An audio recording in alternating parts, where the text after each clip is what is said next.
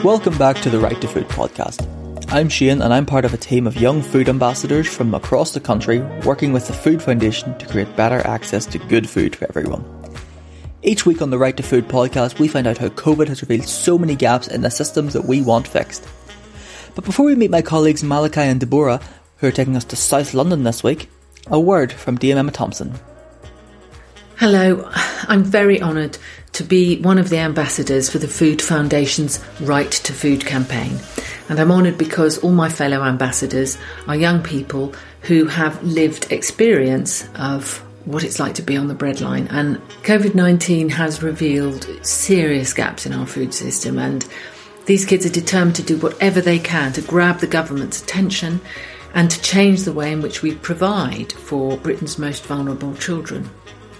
You've probably seen them join forces with Marcus Rashford's campaign to end child poverty.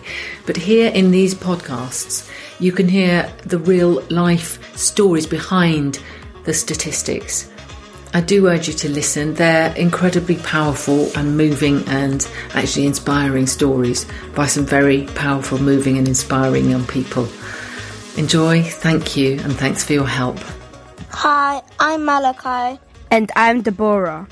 This week, we're in Lambeth, South London, with the Rastafari Movement UK, delivering amazing food to some of the most vulnerable families in the community. My name is Anaya. I like pink stuff. When there is no food, my belly starts hurting and I get tired.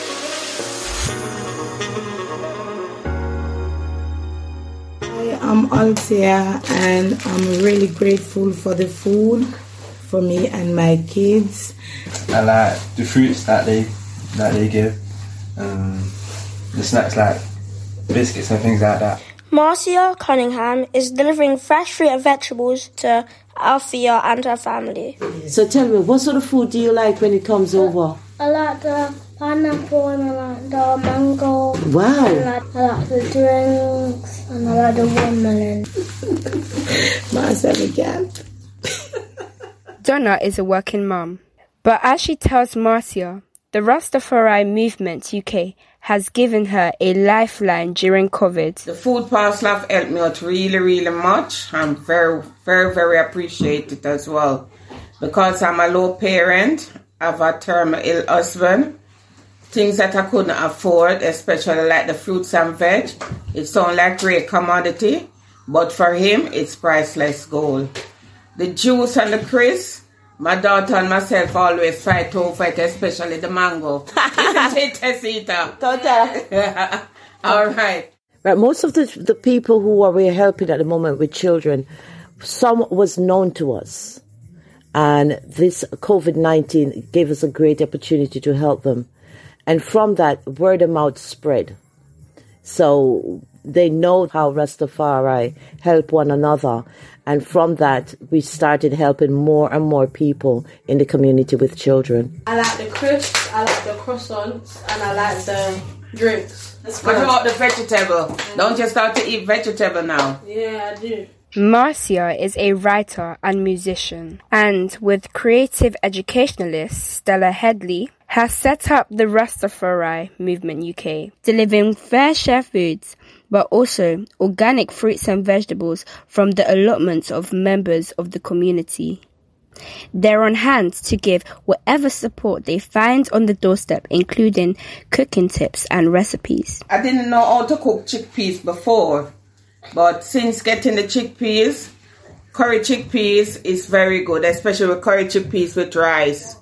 That one is very good. Even with the juice as well, like the carrot. I'll tell the carrot juice to make a Sunday daytime. With, The, with the cucumber, ginger. with lemon and ginger and the kale. We just mix up every little mix up, mix up.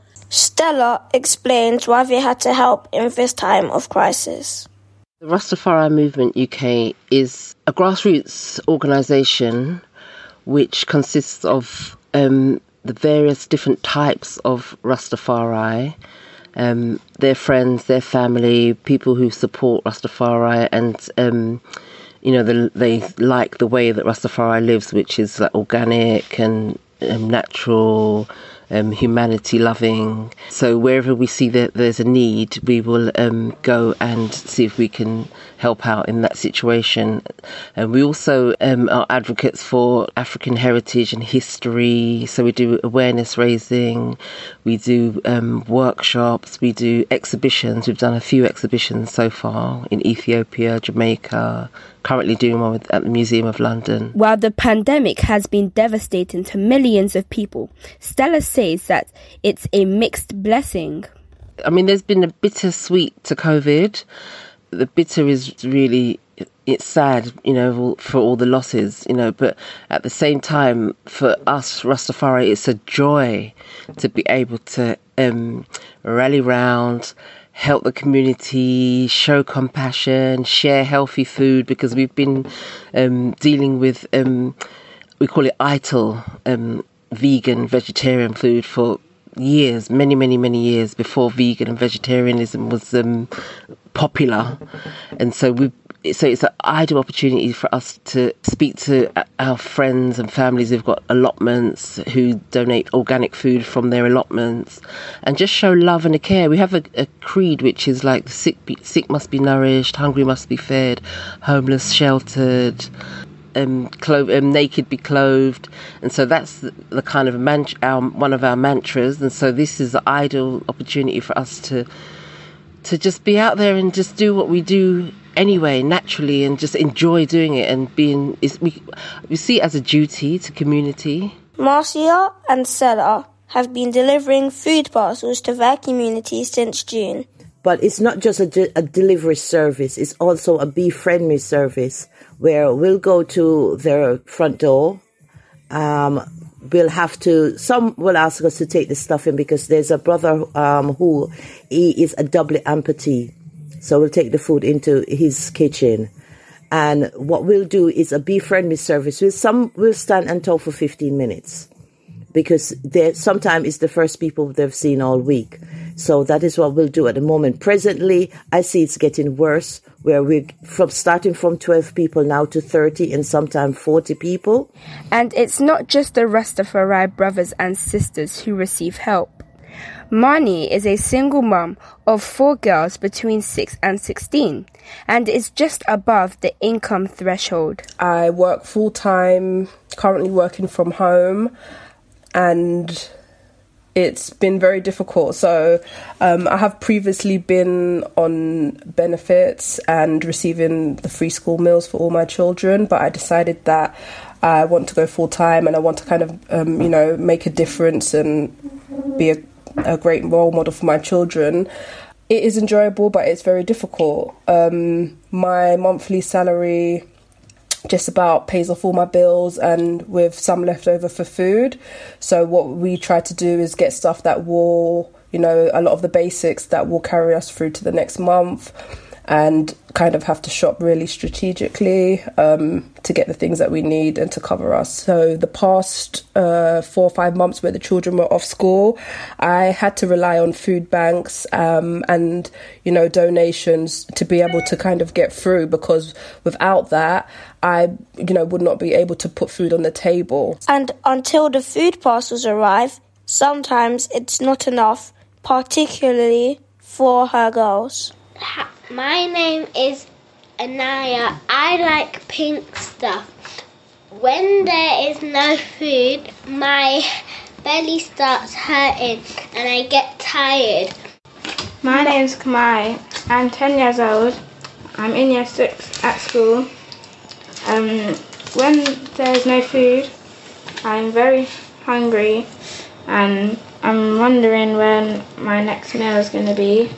Data from the Food Foundation revealed that 1.4 million children reported experiences of food insecurity over the summer holidays, such as not eating or eating less because there wasn't enough food at home. For Marnie, it's a constant battle to keep her head above water. It feels very, very stressful. Um, I sometimes feel that I am not like adequate enough um, as a mother, I feel kind of less, you know, that I'm not able to provide. Um, it gets me emotional. It even affects like my mental uh, state sometimes because I feel, you know, so overwhelmed and so stressed. And especially at the times where the children may be coming to say, you know, I'm hungry. And then I'm going in the kitchen to say, okay, let's see what we can find and what we can put together. And I know there is literally, you know, nothing there sometimes, but we kind of, you know, I try to do my best to, you know, say, okay, let's try and make something and be really creative as, as I can to kind of find something for them. But it's very difficult and it's very stressful for me. The food parcels mean that Marnie and her family can eat healthily. And Rastafari believes that food is much more than fuel. Stella explains where it comes from. So we get um, a lot of our food from FareShare. We also get food from um, Healthy Living um, platform in Lambeth, who have a lot of surplus and cultural foods that um, they offer us. Um, but the nicest thing um, of all is that we get food from um, individuals from their allotments beetroots, courgettes, onions, apples you name it, potatoes. I'm trying to visualize it, broccoli. and so the community really comes together to um, know that th- what they're growing, they're growing for a purpose. And knowing that this food is going to children as well, healthy, wholesome food, organically grown food, um, you know, it's, um, it's, it, it just shows how you know, the community can come together. Derek and Caro grow their own organic fruit and vegetables and are happy to help with their surplus. You know, we believe in um, giving and looking after people who that we can. If we ha- if I have as much, then I think it's just natural and necessary to give away some. To us, it was a happy feeling when um, RM UK reached out to us to say that if we could come in and volunteer, we would able to um, deliver some um, of our green produce that we produce at the allotment. So, you know, we was right on board with that soon as they asked, really. In the lockdown, when we were at the supermarket, we couldn't get any fresh veg. And this was before harvest time for reaping at our allotment. So we went days without no fresh vegetables and just realizing if, if that's happening to us, what's happening to everyone else. So we we went to the wider community as opposed to family and friends and offered to you know have some of what we've got. And what they've got is the best vegan food in South London. We do not believe in eating animals because we believe all life are one and important. You know, so we our diet solely based on fresh green vegetables and seeds and nuts and, and pulses. So, Nimboy Hendricks is a builder, a songwriter, and a urban farmer. Marcia joins him on his allotment to pick up the latest crop for delivery into the community. Please, here I come and do my bit of farming, little vegetation with um, different different varieties of vegetable. So right now we're looking at some kale, we've got cauliflower, broccoli, peas, some beans, some um, cabbage. We've got some pumpkin over there, tomatoes, parsley. Do you um, use these for yourself or do you use them for yourself and other people? What about children in particular? Children are the future.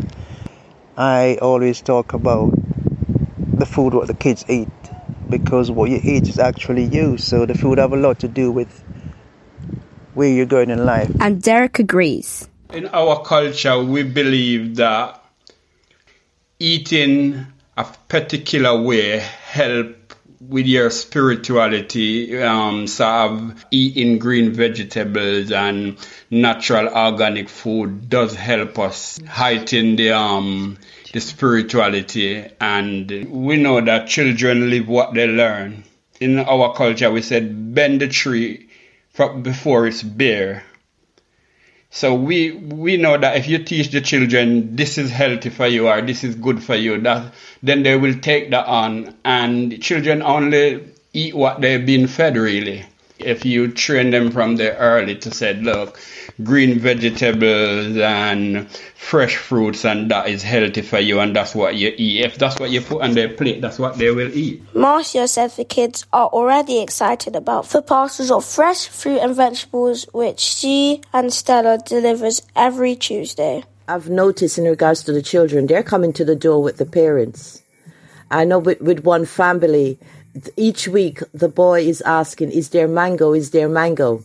So he's looking for his tropical um, v- fruits each week. So it's, get, it's getting the children more involved in not just artificial tropical things because a lot might have just mango juice, but now they're having the real mango. So it is a, a way of getting the children to get something natural. And Stella is thrilled to find food is inspiring young cooks. When we go to um, families, um, what we find is that the children are keen and eager to, to know what they've got that particular week. Um, one particular family, we had broccoli, and um, we had a lot of broccoli that week. And then when we went to deliver the following week, um, the mum said that her daughter had um, been making broccoli soup. They had. She said they. She said the whole family loves broccoli now because um, the daughter had found all these different recipes, googled all these different recipes um, of how to use the broccoli.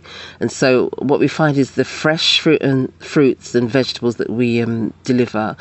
The children are able to experiment and you know and just find out how to use them you know and um, and use them in ways that maybe they hadn't thought of before. And so um, you know we um, uh, one of the girls she's 12 years old and she had started to make um, baking different cupcakes, different types of cupcakes. And, you know, I went there to drop off the shopping and she said, Oh, I've made banana bread, you know, or banana cake because we, we delivered bananas the week before. And so, you know, they're finding all different ways to use the ingredients and things that they hadn't um, used before. And one of the, um, the girls, she's a teenager. She, since she's now at college, she's gone to college, and um, you know she's doing food at college. And she said that she's.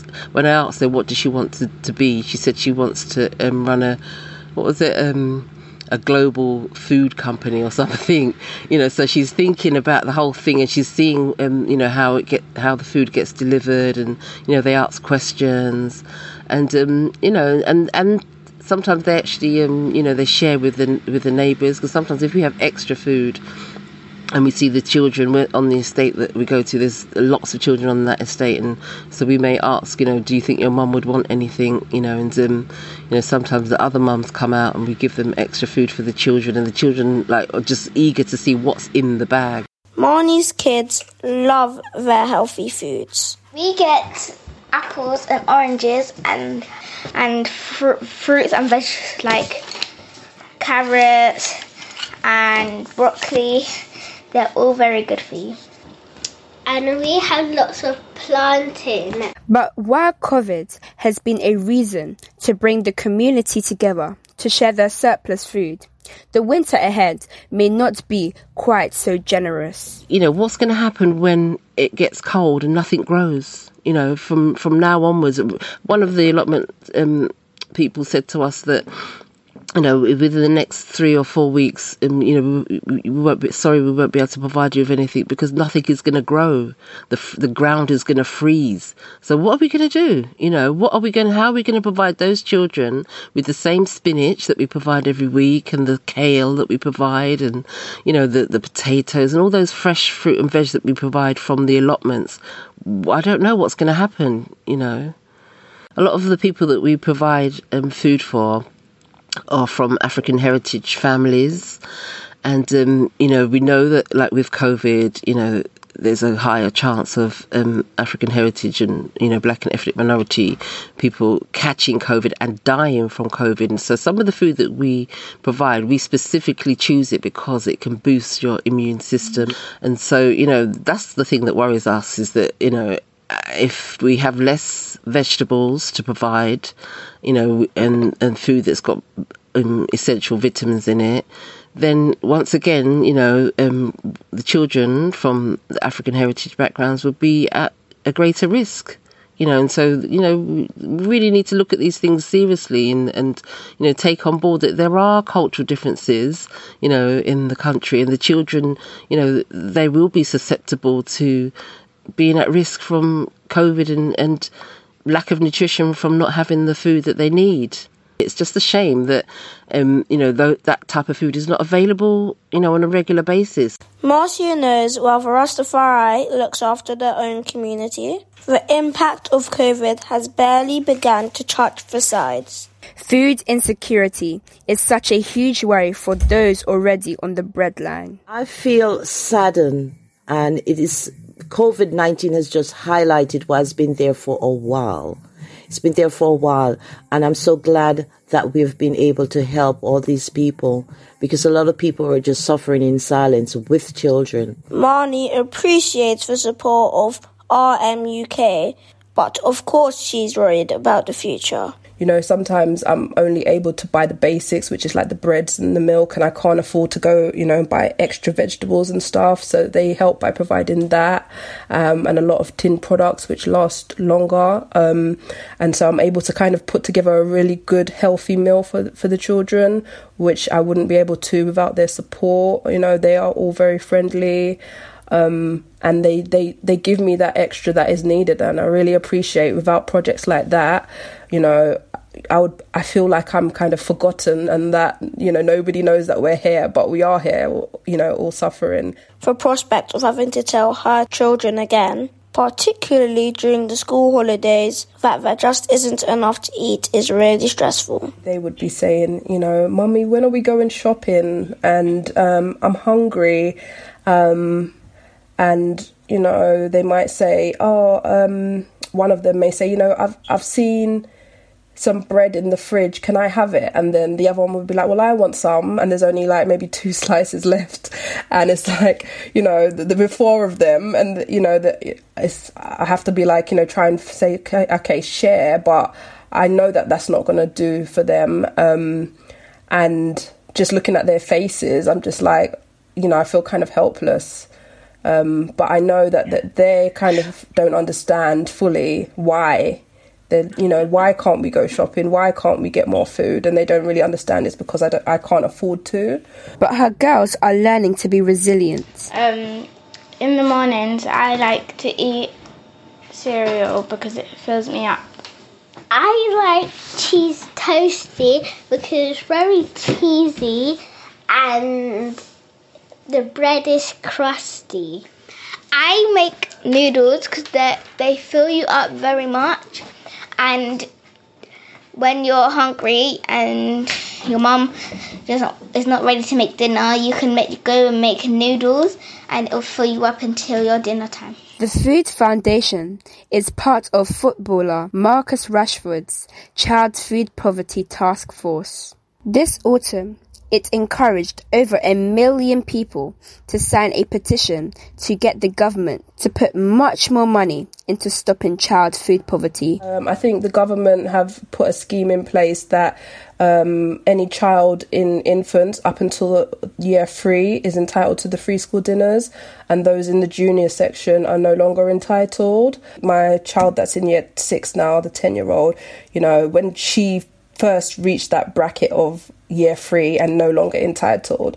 I struggled a lot. I've got i was in a lot of debt with the school dinners couldn't afford to pay it.